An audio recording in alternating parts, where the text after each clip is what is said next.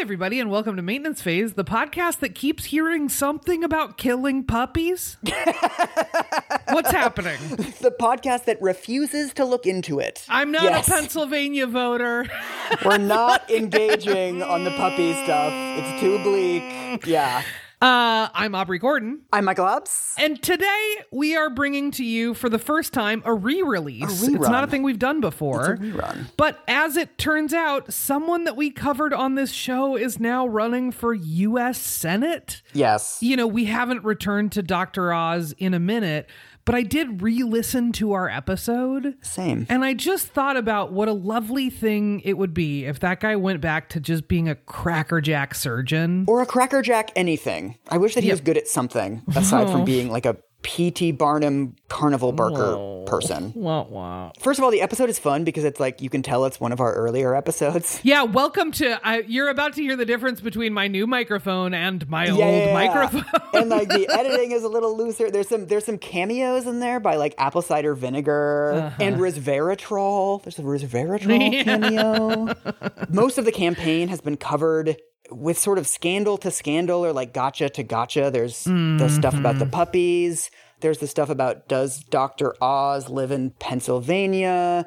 There's this talk about like the messaging, like the way that his opponent, John Fetterman, has kind of tried to frame him in campaign attack ads and like, is that working? And like, what's the kind of messaging that Democrats should do? And as usual, the media is kind of like inviting voters to become their own pundits and try to make these like strategic choices about like what other people are concerned about.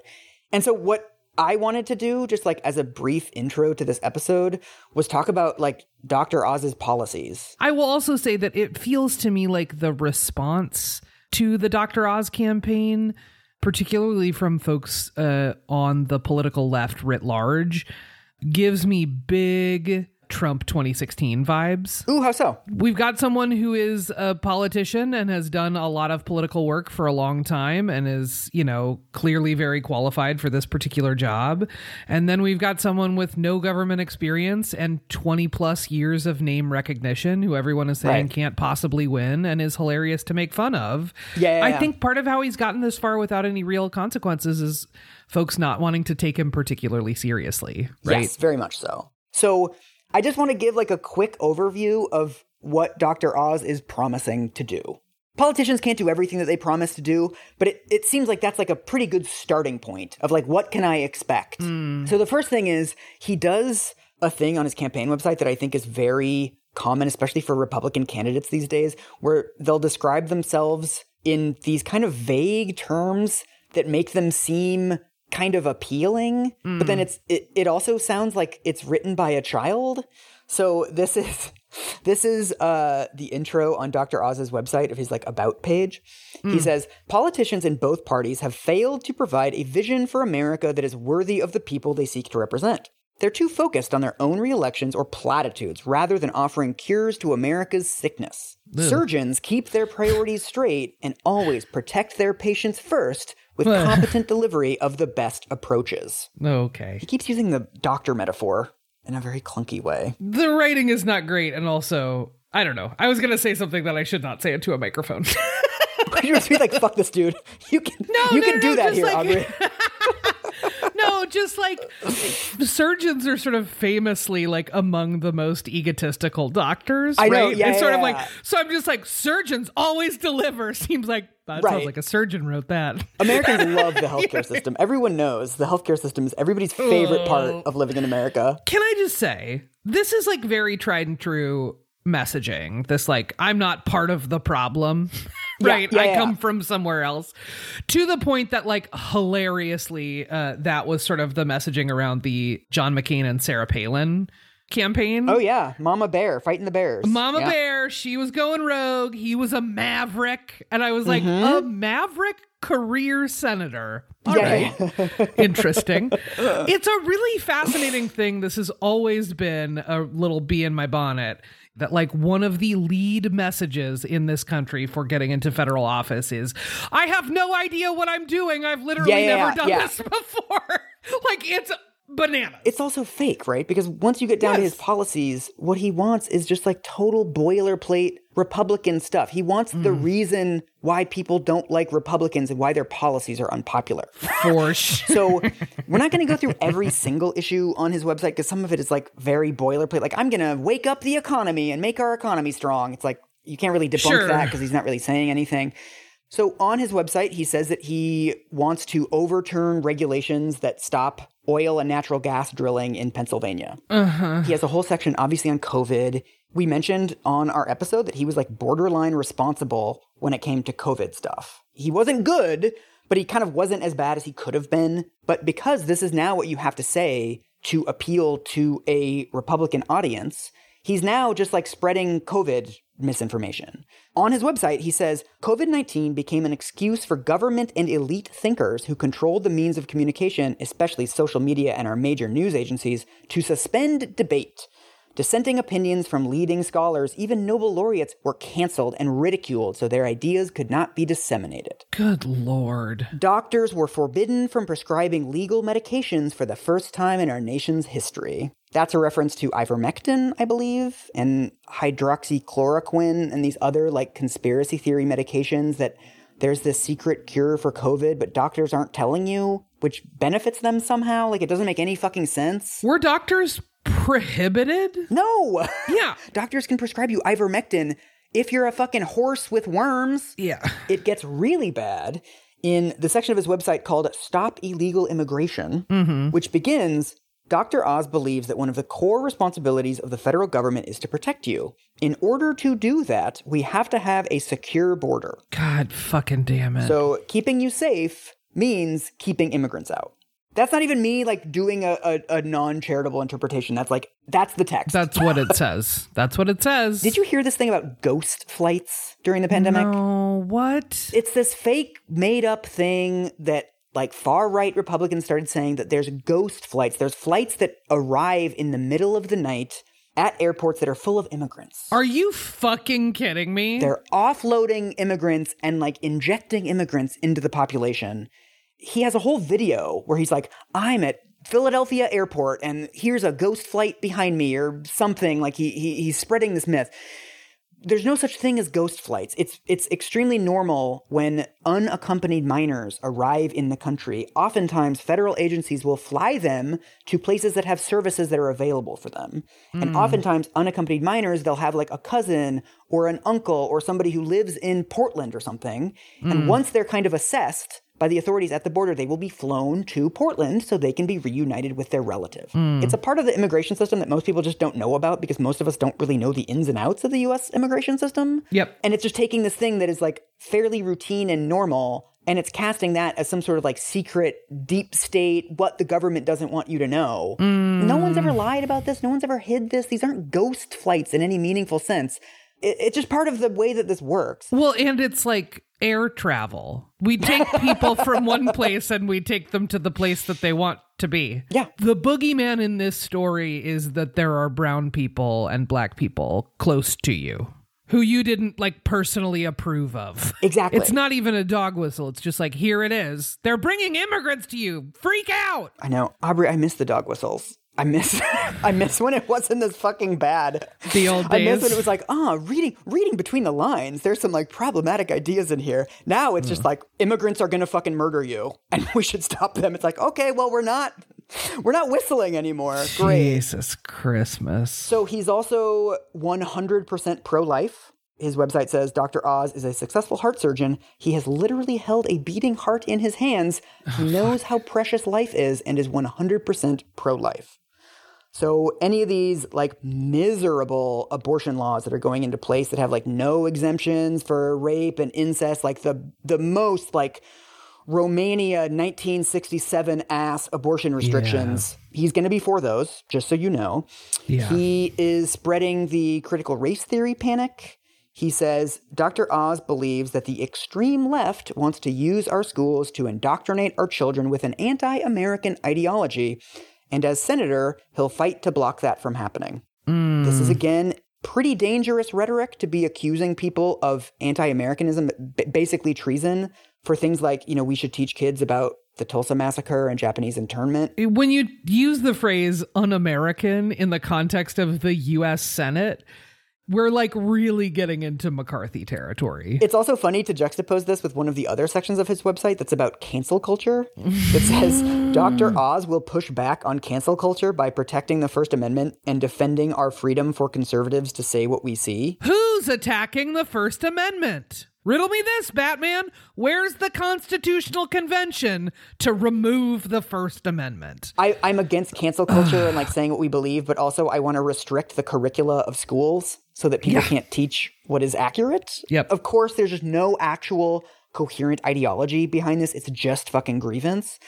He has a whole thing about law enforcement. Uh, Dr. Oz believes law enforcement has a hard enough job on the streets, and they shouldn't have to fend off calls to defund them from radicals and the extreme left. Radicals. He says, I will keep our communities safe. He opposes anti law proposals like cashless bail that make it tougher for police to do their jobs. Off. How? Bail is, by definition, something that is offered to people who have not been convicted of a crime. These are people who are presumed innocent. A huge percentage of the people incarcerated in the United States are in pretrial detention because they cannot afford to get out of jail. So the idea of allowing these people to live their lives with minimal disruption while we are determining whether or not they are innocent or guilty does not mm-hmm. seem like a radical proposal to me. It seems extremely basic. Yeah. But of course, he's linking that to crime. Like this is a, another sort of far right myth. Also, cash bail is functionally, as it is sort of implemented, right? Rich people don't have any fucking problem paying for bail. Well, exactly. It's all poor people. It's Yeah. all poor people. So if you miss the good old days of debtors' prisons, come on down to the Dr. Oz camp. And I'm not. I'm not even going to go into the gun rights section of his website because, like, you know what it's going to say. He's against any form of gun control whatsoever. So enjoy all of the school shootings and mass shootings that you're going to get due to a complete God refusal to do anything about this problem. Great stuff. He also has a section on election integrity where he basically agrees with all of the myths about voter fraud. He says Dr. Oz supports voter ID laws that ensure safe and secure elections. Nope.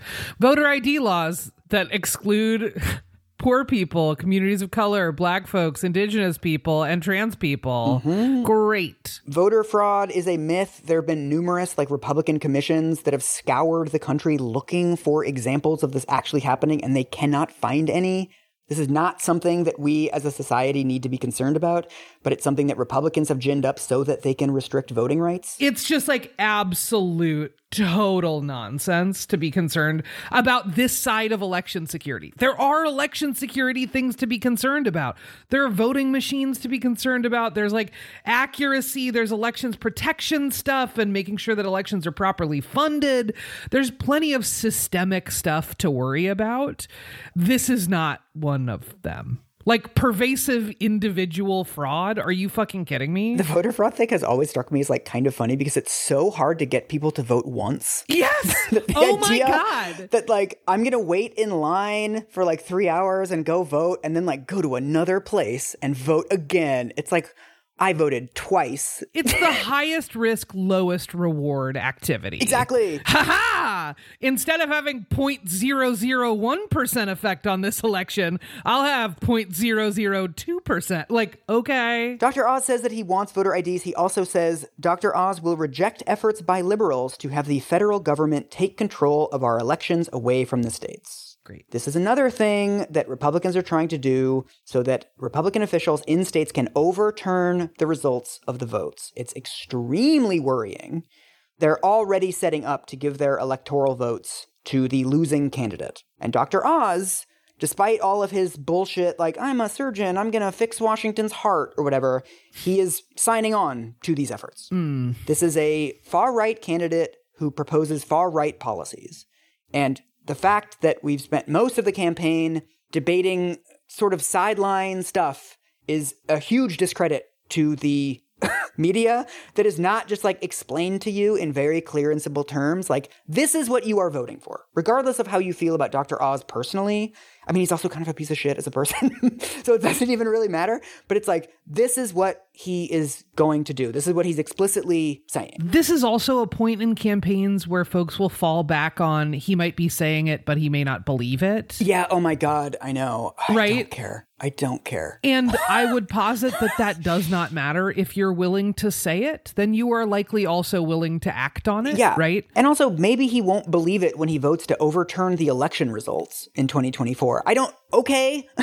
Yeah. Even if you think that he doesn't believe any of this stuff, he's going to keep not believing it, but doing it anyway. Yeah. That's So right. it doesn't really matter to me whether he believes this stuff or not. Like, I think there's a tendency to sort of like psychoanalyze these people yeah. when we're talking about what people are doing with power and giving somebody power.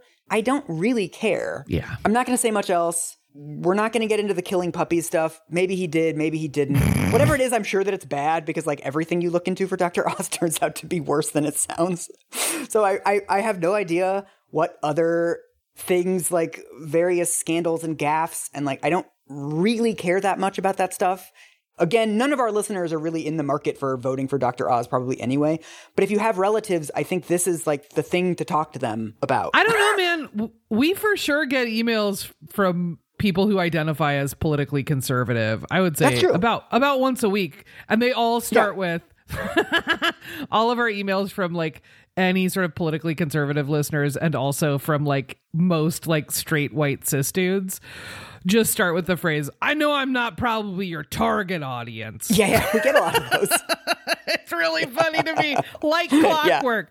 I'm Yeah, yeah, probably not your average listener, but uh, Yeah, yeah, yeah. I've really found some use in this. So if you want a candidate who's going to pass like center left popular policies, vote for John Fetterman. And if you want a far right candidate who's going to make the country worse in like Well- every way that we know how to measure, vote for Dr. Oz. For folks in Pennsylvania, if you are eligible to vote and would like to register to vote, it's worth noting that that deadline is coming right up. It's October 24th, Monday the 24th.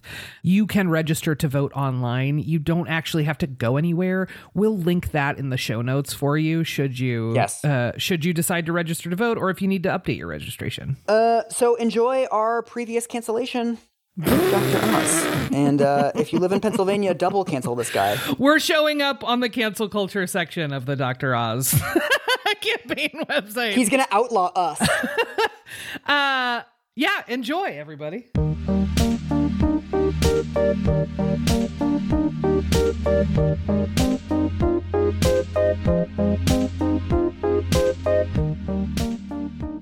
Everybody, welcome to Maintenance Phase, your favorite podcast about health and wellness myths and the human version of Oscar the Grouch, maybe. I think your favorite might be a little ambitious. I think we're a, we're a middling podcast. An okay podcast sometimes. It's fine. if there's lots of dishes, it's okay. It'll do. We're the green bean casserole. Mm. My name's Aubrey Gordon, and I am a writer and fat lady about town. And I am Michael Hobbs. I am a reporter for the Huffington Post. You can find us on social media pretty much everywhere at Maintenance Phase. Um, you can also find us on Patreon, which is patreon.com slash maintenance phase. Um, that is also linked on our website, which is maintenancephase.com.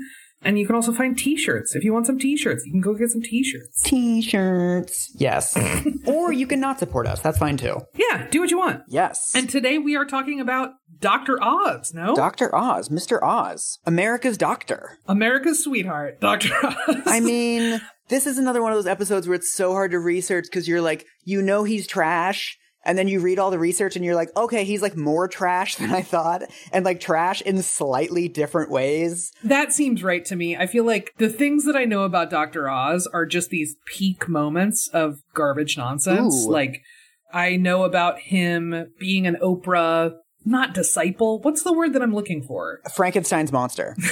so I know about him being sort of Oprah approved. I know about him like pretty consistently promoting fat camps. hmm And I know about him getting hauled in front of Congress. Yes, we're going to talk about that in great detail. I feel like that's just from like moving through the world in which Dr. Oz exists. You know what I mean? Yeah. Like I don't really feel like I know more than that. I mean, I feel like the Aubrey version of "I'm coming in fresh" is still like pretty, pretty well versed on this stuff compared to most of the general public. All right, fine. So, I, I mean, for listeners that don't know who he is, can you just give us the broad strokes? Who's this Doctor Oz dude? Yeah, so Dr. Mehmet Oz, yeah? Yes, He was a frequent guest on Oprah Winfrey's show, is my recollection. he made 55 appearances between 2001 and 2009. And that led to him getting a at like an afternoon talk show where he would sort of like address medical topics and sometimes would take questions from the audience that were like, I have this rash Yeah. or whatever. right? Like Yeah.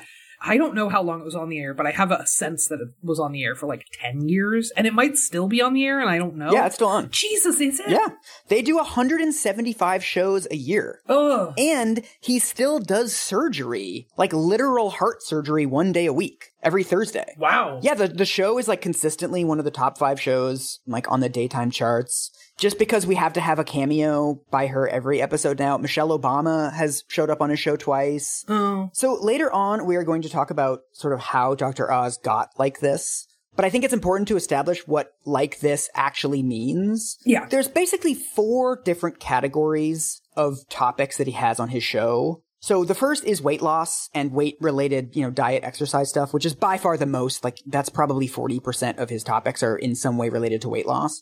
One of them, to pick a random example, is apple cider vinegar. That he says that like, if you take a teaspoon of apple cider vinegar with a meal, you'll like lose more weight than you would on other diets without it, blah, blah, blah. And then of course, you look into it and it's like there's one study and it's on mice. It was done in like 1992. And then like people try to debunk it. But then he just like leans in. Like one thing he's doing now with apple cider vinegar is he's stopped talking about it as like a diet aid. He started talking about it as like a detox. Like you should only drink apple cider vinegar, Oh God, what? which is worse.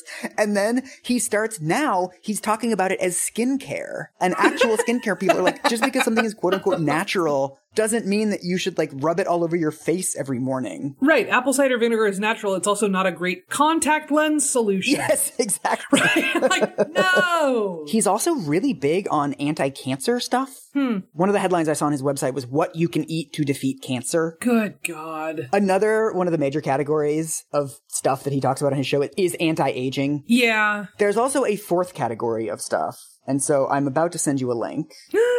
Very excited. Oh my God. Oh no. I know. Mike! I know. It's so bad. Um, so this is apparently a title of an episode, and it says "From Gay to Straight?" Question mark. The controversial therapy. he did an episode on gay conversion therapy. Like recently. Yeah. So the the sort of little synopsis says: Is there a gay cure? Dr. Oz investigates reparative therapy, recently banned in California for minors. Experts on both sides speak out.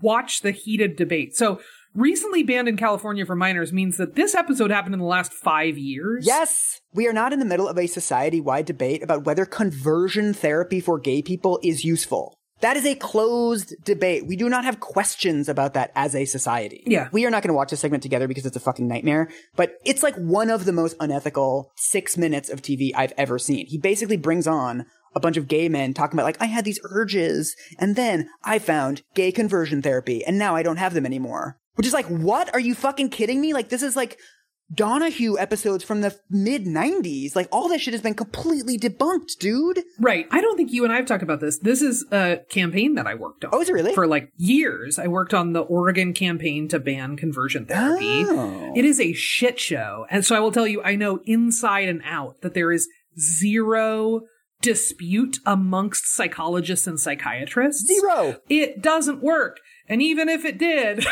why would we do it? And I mean, I think this is important for understanding sort of the Dr. Oz phenomenon because on some level, like some of the things on his show you can defend, right? Like helping people live longer, like diet and exercise, blah, blah, blah, fine.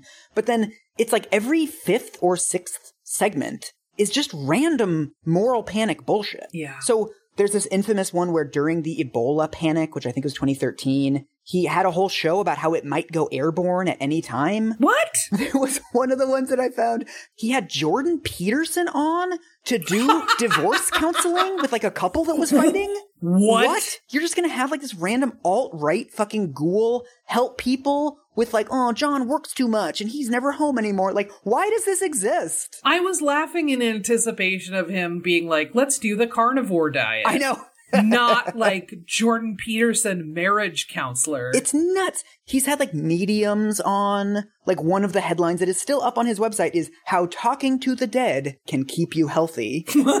his website has a true crime section. Like he, he'll randomly do these like this girl went missing in Albuquerque or whatever and you're like why the fuck are you talking about this?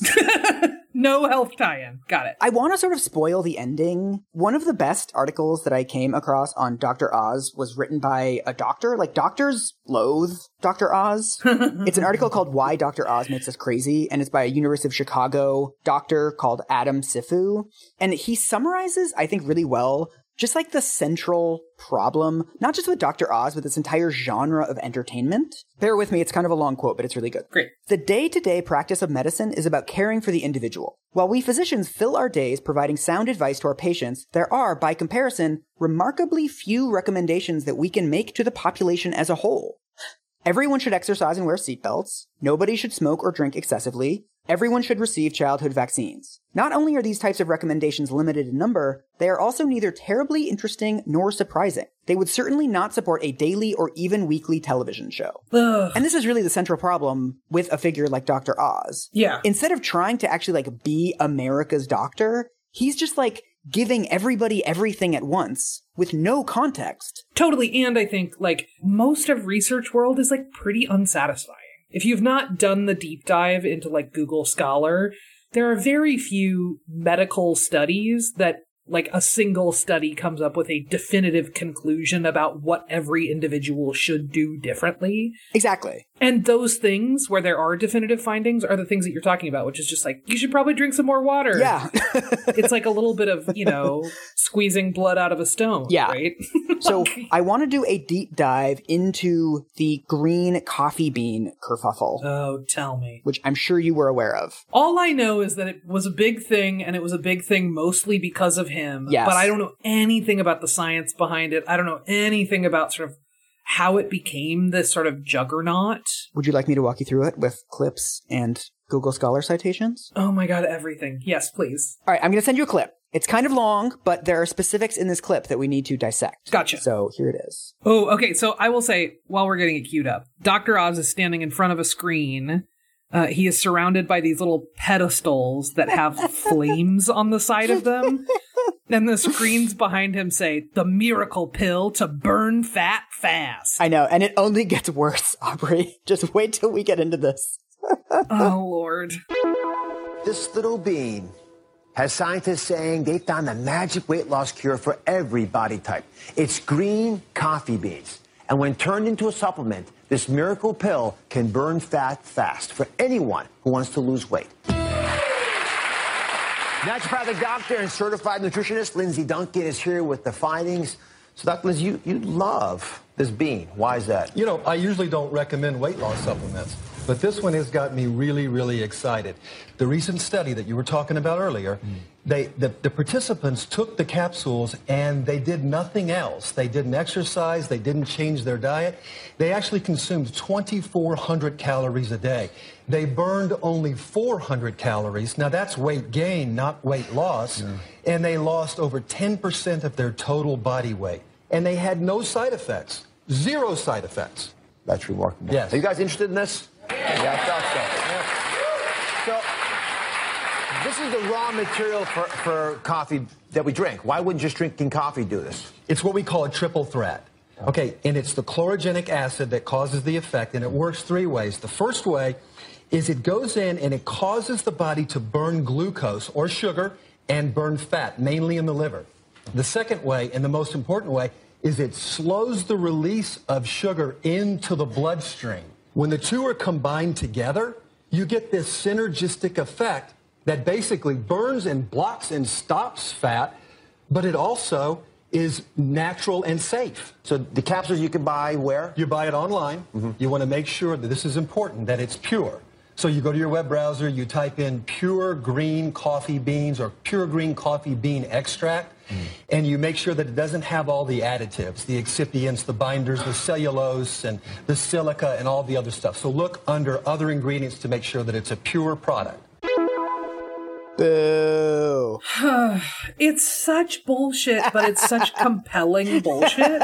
Do you want to keep going? Are you bummed that we stopped? Uh, I hardly even know where to start with this, right? You have to make sure that it's pure, mm-hmm. but there's no regulation on supplements. Yes. And truly, every, even just like street drug dealers will tell you shit is pure.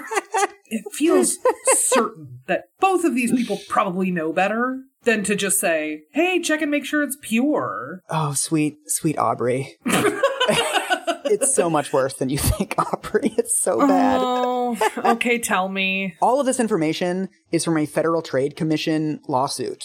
So what we find out from the discovery files, once everything goes public, this guy, Lindsay Duncan, he's not a medical doctor. He has a naturopathic degree from the Clayton College of Natural Health, which is a school that the state of Texas has said confers fraudulent and substandard degrees. Ah. He seems like he's just like a doctor on this, right? Like, I'm just somebody who cares about your health.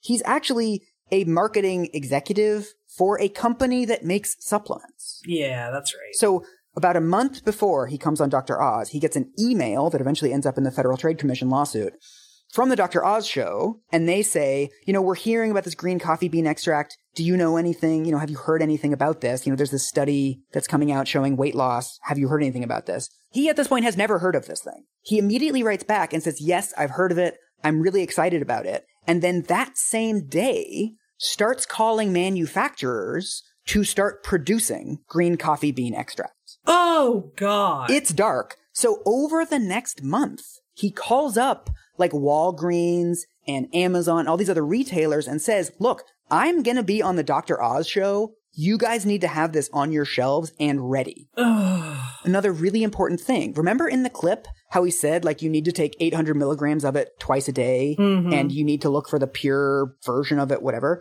These are search terms that he bought on Google. what? Yes, So he's done SEO. exactly. To make sure that when people search those terms, they will get his version and not anybody else's version. Exactly. So, Fuck according off. to the lawsuit, all of this is completely deliberate. Like all of the wording that he uses on the show is deliberate. And he's going back and forth with the producers of Dr. Oz, like working on the script for weeks before this airs. So he knows exactly what he's Oh. going to say. That's so upsetting. Like, so truly, like, I feel like I don't have a ton of, like, Pollyanna kind of I know. moments. I, really, really, really thought this episode was going to be, like, he's been reckless, not Yeah. this is, like, an evil mastermind scheme to, like, s- just to sell shit. I mean, the closest thing we have to a defense of Dr. Oz is that Dr. Oz does not sell and never has sold supplements. Mm-hmm. The only thing that he sells is he has like a sleep store on his website where he sells like pillows and mattresses and shit. Huh. I think Dr. Oz probably didn't know, mm-hmm. but also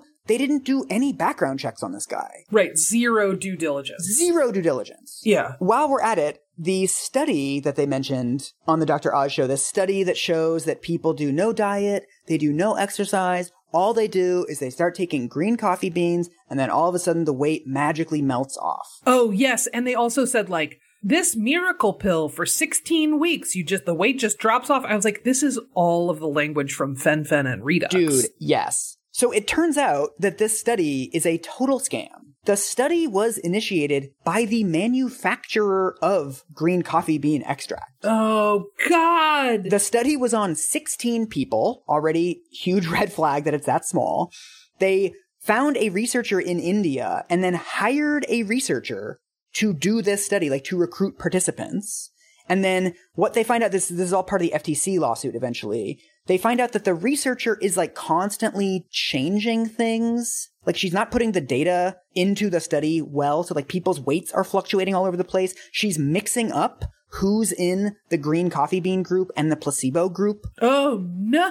Basically, the company that makes this green coffee bean stuff loses confidence in this researcher and they hire two more researchers at the University of Scranton. they basically take her data, which they already knew was bad because the numbers had been changing all over the place, and they they present it at a conference. So it's never actually published, but it's presented at this Cleveland Clinic conference. That is the entire basis for this claim that you can do no diet and exercise and lose 10% of your body weight. Right, which is also again, since time immemorial, this has been sort of like the magic claim. Yes. At the very least, if we had found something like that, you would hear it from your doctor. I mean, so much of this really, to me, comes back to this idea that, like, there's something doctors don't want you to know. I mean, this is language that Dr. Oz uses on his show all the time. He's like, this is what the Western medical system won't tell you. And it's like, the obesity epidemic is a pretty entrenched component of our culture. And if there was a cure for it that was this easy, you wouldn't just be hearing about it in like a four minute segment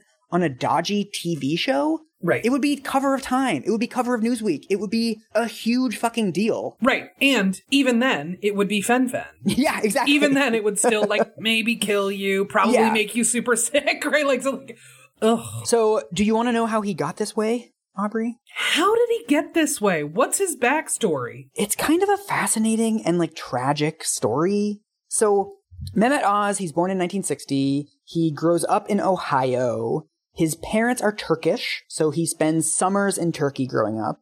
His father is also a surgeon and just seems to be like one of those dads that just like wants you to be number one all the time. The story that Dr. Oz always tells is that he tells his dad, you know, I'm one of Time Magazine's 100 most influential people in America. And his dad immediately says, What number are you? Oh. So he goes to Harvard for undergraduate. In 1985, this actually turns out to be a really important moment for him. He meets his wife, who at the time is named Lisa Lemole. Her dad's a surgeon, and her mom is like kind of a woo woo new age person. And it seems like as soon as Dr. Oz marries Lisa, this is when he starts dabbling in like alternative medicines. Mm-hmm. In 1986, this is wild, he got a dual MD MBA from the University of Pennsylvania. Like the dude works his ass off. right, but also it feels like that's some solid foreshadowing to be like, I'm going to be good at doctoring and businessing. Businessing, yeah.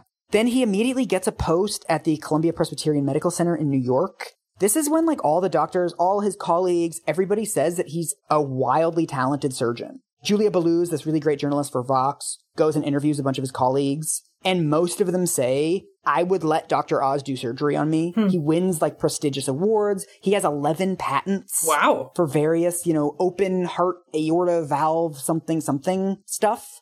But then this is also when he gets more serious about the alternative therapies. So this is an excerpt from an article that Julia Belluz wrote about Dr. Oz, basically trying to answer the question like, how did he get this way? And this gets published in 2014.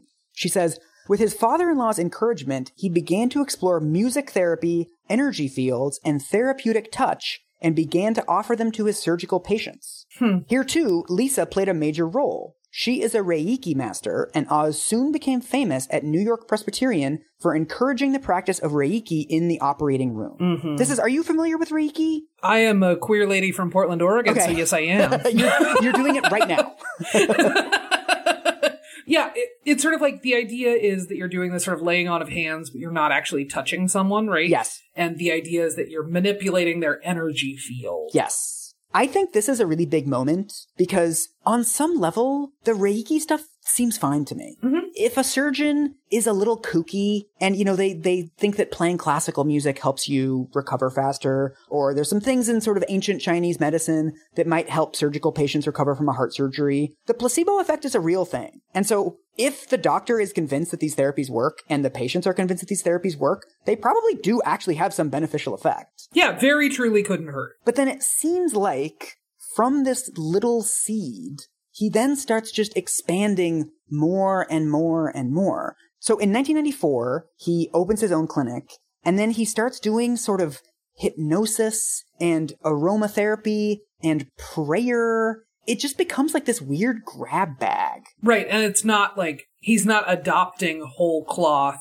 additional sort of like systems of medical thinking, right? He's Right. not going like we're going to do a hybrid of western surgery plus principles of Chinese medicine Right. plus blah blah blah. He's just going like, yeah, sure, sounds like a good idea. Right. There's no, there's no sort of theory behind it. He's just vacuuming up whatever's around. Whatever you got. All right. Yeah. Another really important thing that starts happening in the mid 90s is he starts to get mainstream press attention. So the surgical team that he's part of in New York does a bunch of sort of firsts, like a bunch of genuinely really innovative surgeries and gets press attention. Uh-huh. And once journalists start sniffing around and they realize there's this like charismatic, handsome doctor who does these sort of weird, kooky things in the operating room, but is also really effective, stories start trickling out of this clinic. And so Julia Belluz interviews one of his former nurse practitioners. She says, it became about Oz, not about the project, not about the patients, not about the work. That all became secondary to his rise to the top. He was always acting. He didn't know this patient. He was not connected to this patient. We'd give him a two or three minute soundbite, and he'd sit there in front of cameras like he'd done this work and had this deep connection. Yeah. It's it's so sad because I'm like, I can totally understand why people get irritated, and I can also totally understand how this would be so enticing for someone whose dad just always wanted them to be number one. Seriously. Oh, I feel for you, bud, but also this might not be the way. Right. and also, he has the confidence of an evangelist. You know, I mean, the guy's literally doing heart surgery on people. He's saving people's lives. And so it's very easy after that to say it wasn't the heart surgery, it was the Reiki that saved somebody's life. I know. This is also 2001 is when he gets his TV show for the first time. So, little known fact, Dr. Oz's roommate in college ended up becoming the president of the Discovery Channel. so, after them talking and him getting all this press attention and doing this interesting surgical stuff, eventually he and his wife pitched this show to the Discovery Channel called Second Opinion with Dr. Oz. They mm-hmm. do a series, it's 13 episodes, where every episode is him interviewing a celebrity about some sort of health issue. So, fatefully, his first episode is about obesity and he interviews Oprah.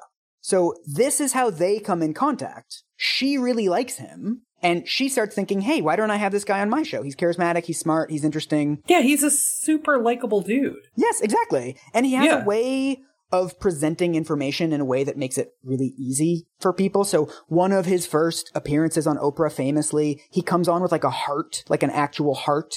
And he's like, this is a healthy heart. And then he pulls out like a big, gross, sort of white marbled heart. And he's like, this is a heart if you have obesity. And like, look how bad it is. Bleh. But uh-huh. this sort of this, this showmanship, this way of having visual aids, this becomes his trademark. Yeah, I absolutely, as you were describing that, I was like, oh, I absolutely remember both watching that show and then hearing the way that people talked to me afterwards. Yeah. It was this wild moment of supercharging the like, don't you care about your health? I know. I also remember from Prop World that he had one episode that I saw at one point. I think I might have been getting my nails done Mm-hmm. or something, where he was like, let's talk about your colon. And he had this big fabric tube set up Oh. that would like oh. have people like walk through Yeah. the inside of their colon. There's a lot of pooping stuff that I cut out of this episode, honestly. He's like obsessed with bombers and like the way that your poo is supposed to look and how it's supposed to sound. And like this sort of demystification of these kinds of things that you're quote unquote not supposed to talk about is actually a big part of his brand. Are you happy now, Dad? I'm the number one poop doctor. I can't believe you brought up the poop stuff. I really wanted to skip the poop stuff. I'm so sorry. I'm so sorry. It was like watching one of those like dystopian future things where I'm like, in the future, people laugh at a doctor talking about pooping. I know. what is this? The Hunger Games? Huh? So in 2009 is when he finally gets his own show. So it's been 11 years. Yes. Oh, One of the most interesting studies I found was a BMJ study that did a systematic content analysis of what he presents on his show. So they watched 40 episodes. They got 479 health recommendations from those 40 episodes, and then they picked 80 of them at random to look at the evidence. What they found is that only 46% of them had any evidence to support them, and 15% had evidence against them, like evidence that they don't work. wow. So, nestled among the sort of the bullshit weight loss, intermittent fasting, take a green coffee bean pill, you'll find things like how to get a better night's sleep, how to get more fruit into your diet. Here's tips for how to quit smoking. So it's not all bullshit, but the fact that it's half bullshit and half not, and he's toggling between them without necessarily like good road signs for this has evidence and this doesn't. Like that's the central problem. Right. I would actually argue that that is more destructive Yes. than the like straight up like medicine show pitch of just like, I've got your miracle cure right here. Right. Like, Yeah. it just sort of fortifies this soup that we're all living in all the time, which is when it comes to health and wellness and weight loss and nutrition and all of that kind of stuff, we're like in this mucky combination of real verified information and marketing and wishful thinking. Right. So for the rest of the episode, I want to walk through the way that he defends what he's doing. Oh, interesting. Most of this comes from his 2014 congressional testimony, Huh. which I think is like a rich text. Yeah. The sort of the clips from that testimony that go viral are the back and forth between him and the senators. And I mostly think those are bullshit because the senators are just kind of playing to the cameras. Sure. But when you give congressional testimony, you have to give a long, detailed statement. And Dr. Oz's statement is actually very interesting because it's the first time that he's ever in detail had to defend the impact that his show has on the health of Americans. That's so fascinating. I realize, like, as you're saying this, I'm realizing that I don't think I've ever heard him answer for any of this sort of on his own terms. Like you, I watched the sort of like Claire McCaskill and Mm-hmm. Dr. Oz back and forth, which was, I will say, totally playing to the cameras, totally Yeah. political theater. Don't care. Oh, yeah, Very compelling political theater. It's fun to watch. We're gonna uh we're gonna do it later in the show. Yes. He makes four claims in defending his show, and we're gonna walk through them one by one. Great. The first claim that he makes is that he's educating viewers about their health. So, this is what he says in his congressional testimony. When we write a script, we need to generate enthusiasm and engage the viewer. Viewers don't watch the show because they're seeking dry clinical language. They watch because we use language that's familiar to them, which they would use when speaking to friends and loved ones. Which is a laudable goal. If he was actually doing that, yes, that would be great. Totally. this is, I feel like this is going to be like probably how this testimony all plays out, where I'm like, that sounds good and reasonable. And you're going to be like, but it's not what he was doing. Exactly. Because, Yeah. So, okay, I should not have done this. This was like the biggest waste of my fucking time. But I read one of his books. No, Mike. It's called You, the User's Manual. It was actually really easy because it's mostly like recipes and shit. Like there's very little actual content in his book, hmm. but there's a difference between boiling scientific information down for a lay audience and fucking lying to them. And he consistently lies. Give me a flavor of some of those lies. Okay. Like, what are some of the things that are just like categorically untrue? Okay, so I'm going to read to you from his from his miserable book. Okay. Oh, God. You don't need to be a Rhodes Scholar to stay mentally strong. Simple changes can do the trick. Take another study, one that measured brain function of retirees who frequented a Starbucks in Illinois. The half who just sat and drank their coffee got no smarter, while the half who drank their coffee while walking for 45 minutes at least three days a week actually improved their IQs. Parentheses, no word on how many bathroom breaks they needed. Oh, Lord. The explanation? Physical activity improves arterial function, and better arterial function improves brain function. I feel like I'm going to go into the methodology flaws of this study. Dude. And be like, right, but these kinds of people have access to these kinds of spaces to do walking and blah, blah, blah. And then you're just going to be like, it wasn't a study. It didn't happen. like, look, I could start to pick it apart, but I also know that I'm going to be like too generous with how I pick it apart. This is exactly what I was expecting. you would find some sort of specific things to nitpick at, and then uh-huh. the twist, I'm like, the study does not exist, Aubrey, which is true. I spent half a fucking day looking for this actual study. I put it out on Twitter. I was like, if you have any background in neuroscience, cognitive function, anything, have you ever heard of this study? I looked at literature reviews. I could not find a study that found people in Starbucks and some of them drank coffee and some of them walked and drank their coffee. This study does not exist. Oh, and God. I want to be clear. This is the first study in his book that I looked for. it's not like I went through his book and I wrote down all the studies and I looked for it. It's like, oh, that one's real and that one's real. Oh, this one's fake. This is the first one I looked into and it's not a fucking real study. There is no study that measured the effect of walking on IQ and what actual cognitive neuro people say. They don't use IQ as a variable in studies like this because IQ does not change like that. That's not how these studies work. and it didn't even happen. It's not even making you smarter because it didn't even happen. That study doesn't exist. Oh, my God, Mike. Also, can I just be a total dick? yes, of course. all of his thing is like, oh, we need to use colloquial language. We just like to talk to folks how they're folks. And then listen to this fucking sentence. Physical activity improves arterial function and better arterial function improves brain function. Yeah. That's a shitty sentence. Like exercise increases your blood flow. Yes. And your brain needs blood to function. Yes. Oh, Jesus. This is why science communication is hard, is because you don't want to misrepresent anything, but you do want to get it across in a way that people can absorb it. And that's something that Dr. Oz, like, instead of doing the difficult work of coming up with like metaphors that can help people understand complex phenomena or whatever, he's just like, this is a breakthrough revolutionary thing. Walking and coffee, IQ. And you're like, well, you're not actually simplifying anything. You're making stuff up. Those are two different things. He's like coming up with these sort of like studies that like don't exist, or if they do, he's not citing them or whatever. Yeah. And then he's building giant fabric colons for a TV set and like flames of green coffee beans and whatever. Right? Like, oh, it's not science. Yes. So, okay, second second defense that Dr. Oz offers for himself. He is giving people an alternative to Western medicine. No, he's not. I know. I know. Stop spoiling the episode. so, for this one, we're going to do a little table read. Oh my god.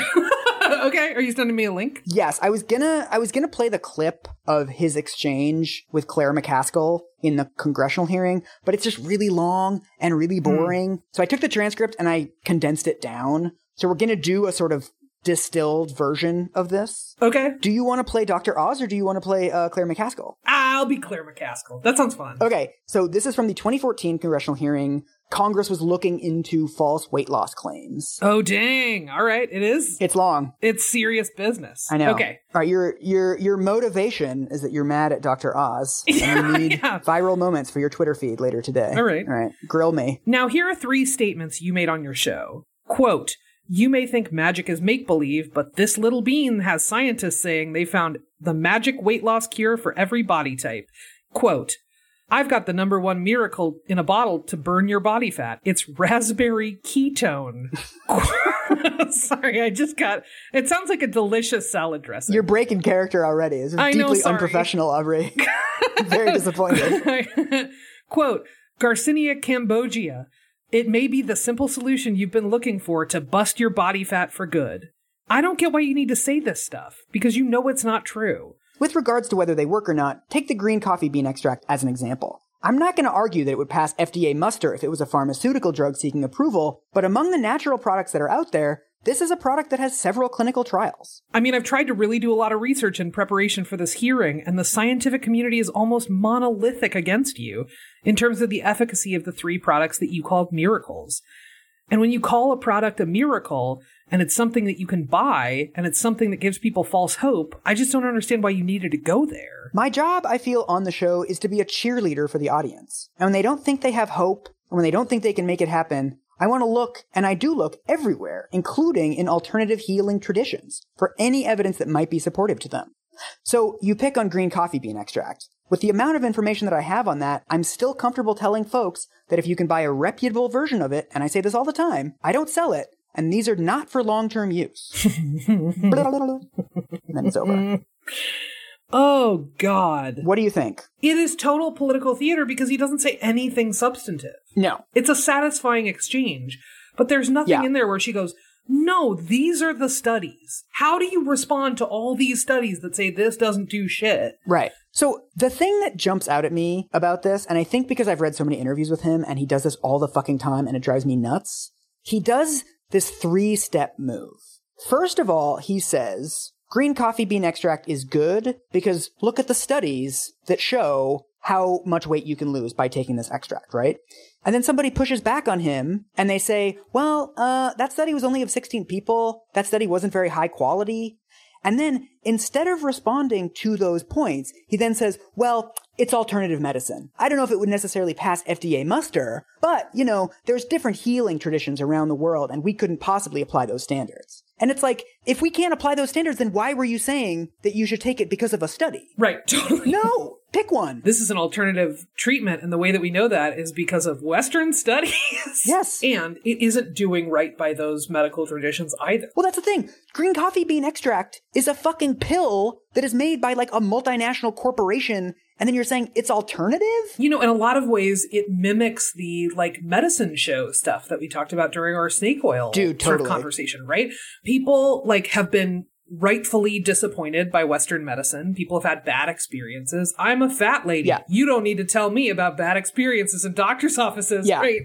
And what he's doing is sort of like glomming on to this sort of vague but not totally founded idea that there is like someone else is doing it better somewhere. It's sort of riding the coattails of the genuine mistrust that folks have for understandable reasons often. Yes.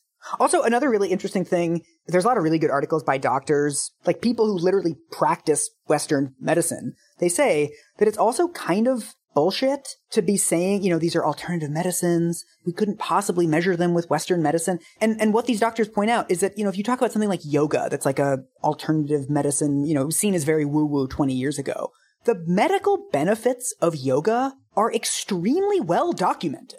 That's not some woo woo thing. Like we couldn't possibly say that yoga is good using our techniques of Western medicine. It's like there are hundreds of studies showing that yoga improves people's lives. Yeah. Things like meditation and getting a good night's sleep and eating a balanced diet. We can measure the effects of those things. Those are not somehow alternative. I don't know why we're acting as if these are somehow these like mystical practices that we couldn't possibly assess. No, Right, and not every treatment from every corner of the world has been sort of like tested or studied, right? Yes. There has to be money behind that. There has Yeah. to be all of this different kind of stuff. So we're not saying like if it's good Western medicine, quote unquote, will have validated it, right? Mm-hmm. like, but in this case, like, so if we take green coffee extract, we have an incredibly moneyed supplement company that stands to gain astonishing levels of wealth yes. this stuff has the money and the systems to be sort of studied and to see if its Yeah. effects are what we think they are.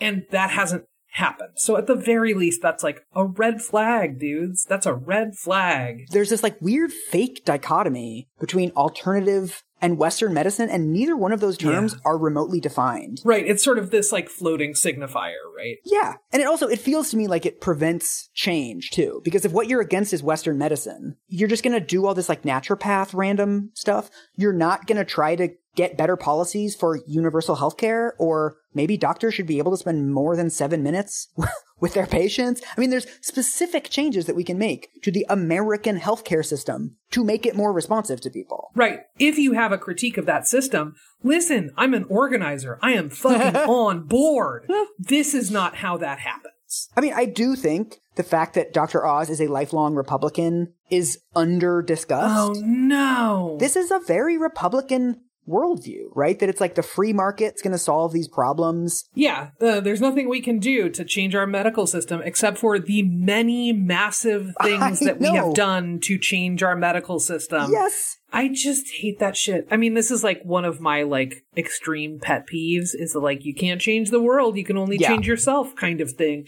Oh, Western medicine is going to be what Western medicine's going to be, but listen, what you got to get on board with is this green coffee extract or Right. raspberry ketones or what the fuck ever. So his next claim Oh lord. Okay. is that he never endorses specific products.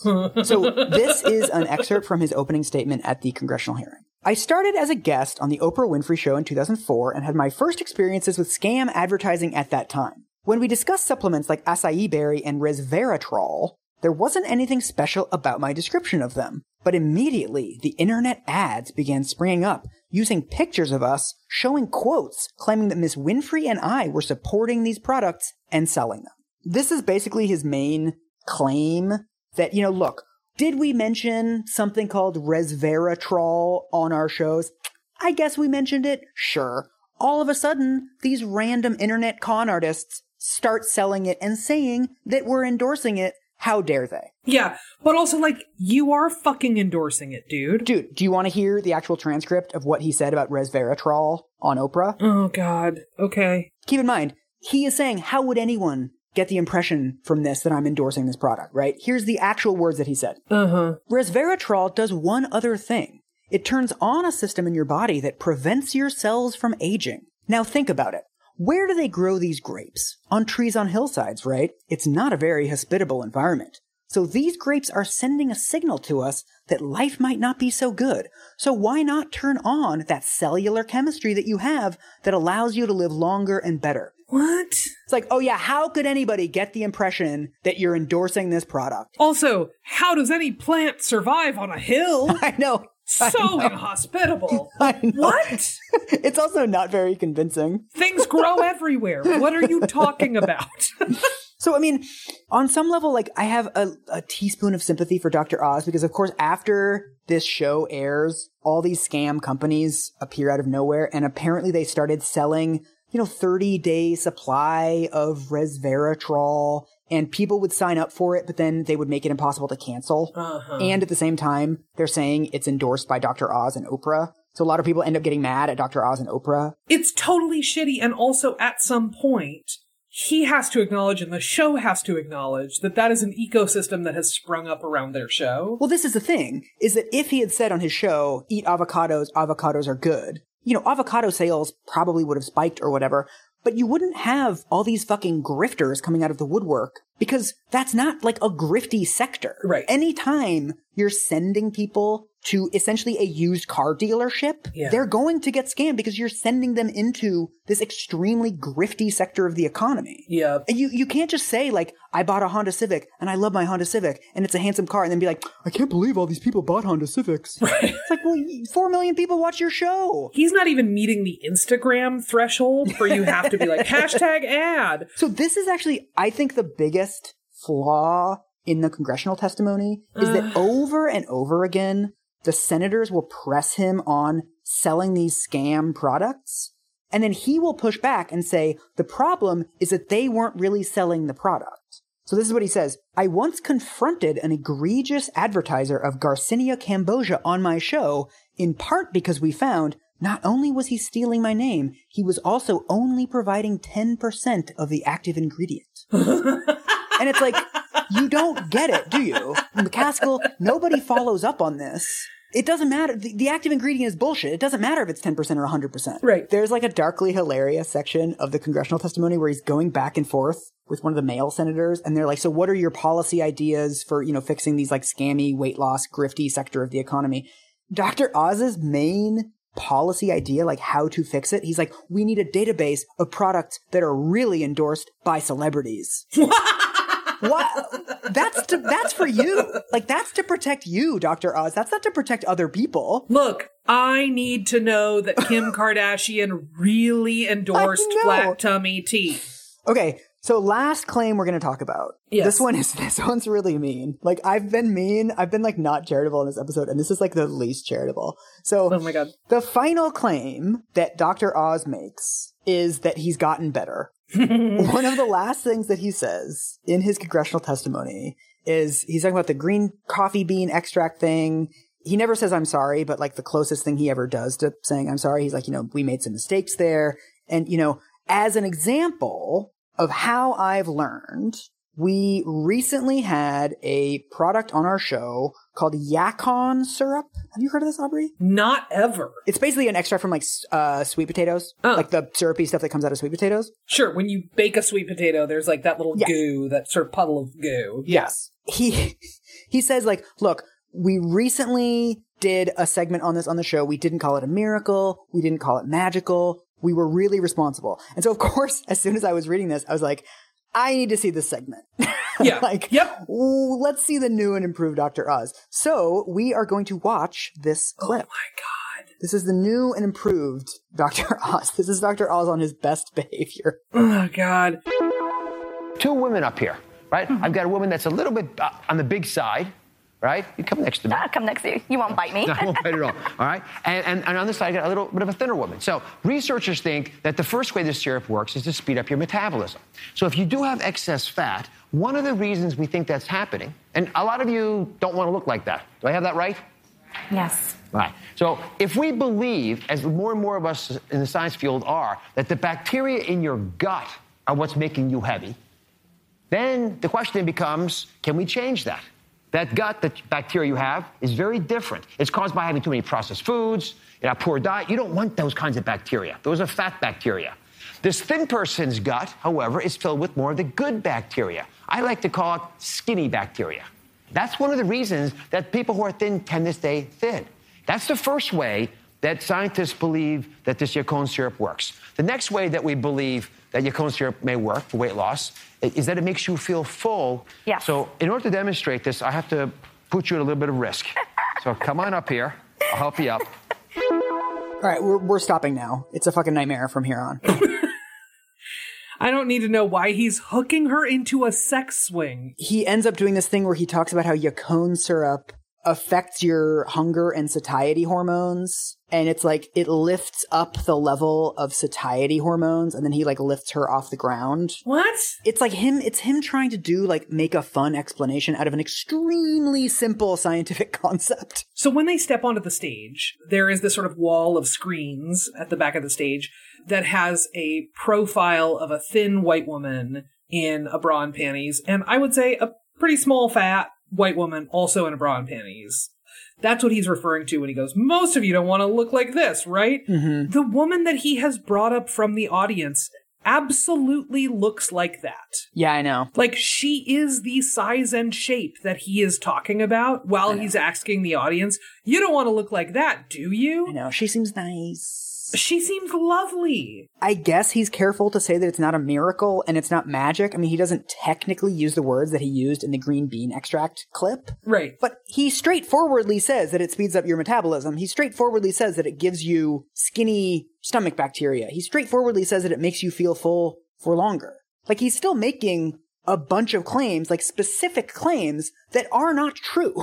And at this point, he doesn't need to say that it's a miracle cure. He has the miracle cure show. yes. That's what people tune in for. Right. He's basically making the argument that it is this miracle thing without saying the word miracle. But there's not a meaningful difference between those two things. Telling people that switching from sugar to Yacon syrup is going to lower their blood pressure, ease their constipation. Of course, he mentions constipation, speeds up your metabolism and makes you feel full for longer. That's what people want from a miracle weight loss cure is for those four things. Uh, I have to say, now that I know your aversion to the poop stuff, I very much want to find a poop center. Please don't let's do. I don't want to do a poop episode. This is our poop episode. This, this is as close as we're getting. no, this and Olestra. Oh yeah, huh? Poop episodes. I mean, of course, I looked up the science on Yacon syrup. It's a bunch of fucking mice studies. It's a real thing. It appears that there's actually some use of Yacon syrup for diabetics because it's a way hmm. of sweetening foods, but it's much less sweet than sugar. Uh-huh. So, like, okay, is like, is it a completely useless thing in the world? No, it seems fine.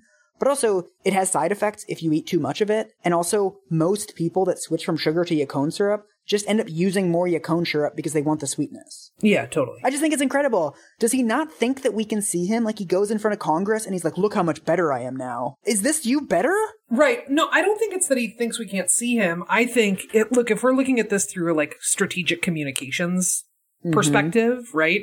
He knows that his audience is not watching his congressional hearings. The people who Oh, yeah. watch Dr. Oz and the people who watch fucking C-SPAN, Yeah, no kidding. like there's not a lot of overlap, guys. So he's aware that he just has to give quotes that sound reasonable yeah. and get out of there. Yeah. Yeah.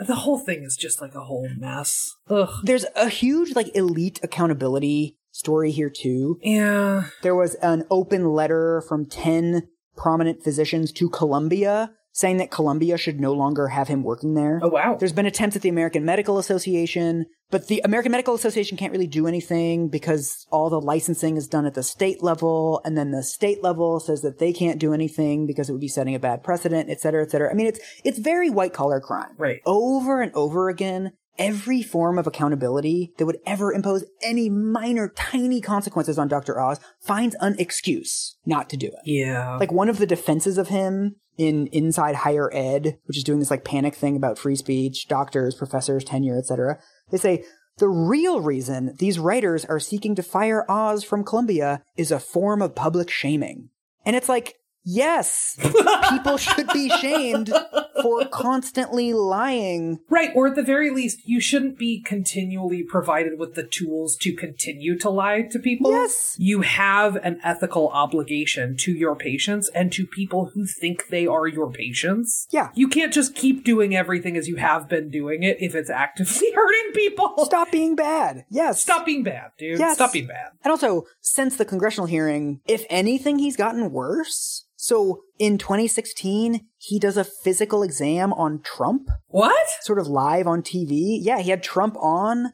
and Trump, you know, he's like, uh, why didn't you release your medical records? And Trump is like, I did release my medical records. And Dr. Oz is like, sounds good. What? And then he does this like theatrical fake physical exam, which like he doesn't in any way touch, like it's not a real physical exam, but he just asks Trump a bunch of these questions and Trump is able to answer yes or no. And then he's like, you seem like you're in good physical health.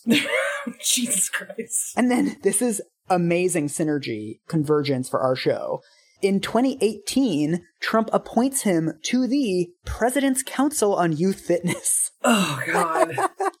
that old chestnut. I know. So it's just like all the bullshit fads coming together. the last thing I Googled on Dr. Oz's website was what he's been doing this year during COVID.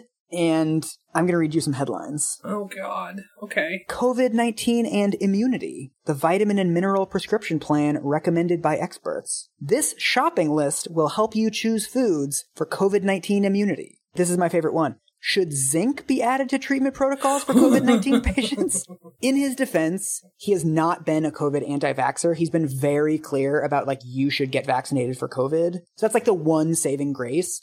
But he spent a lot of 2020 spreading basically some like pretty bad information about COVID. COVID immunity is not going to come from the fucking grocery store, dude. All of those headlines sounded to me like Troy McClure educational films. Yes. As an actor, I need my eyeballs to be their whitest. Yes. Again, like if we're talking about playing on folks' anxiety about mortality, I don't know if there's any clearer way to do that than say, oh, you gotta take zinc, otherwise you're gonna get COVID. Fucking zinc, dude. I mean, This is the kind of stuff that makes me feel sort of like not hopeless, but despairing. dude, yeah. All of this stuff makes it seem like weight loss is super simple. All you need to do is buy this supplement. All you need to do is have the right gut bacteria. All you need to do is blah, blah, blah, blah, blah. Mm-hmm. The idea that you could spend this much time talking about how terrible it is to be fat and all the ways that you don't have to be fat, and that that would not sort of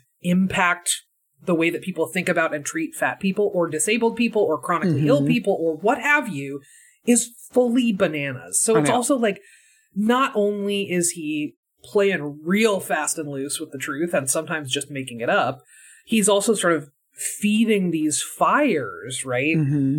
Ugh. So, uh, we should let Dr. Oz have the last word on this show. So, this is, uh, this is how he, this is toward the end of his congressional testimony. You're not going to believe this.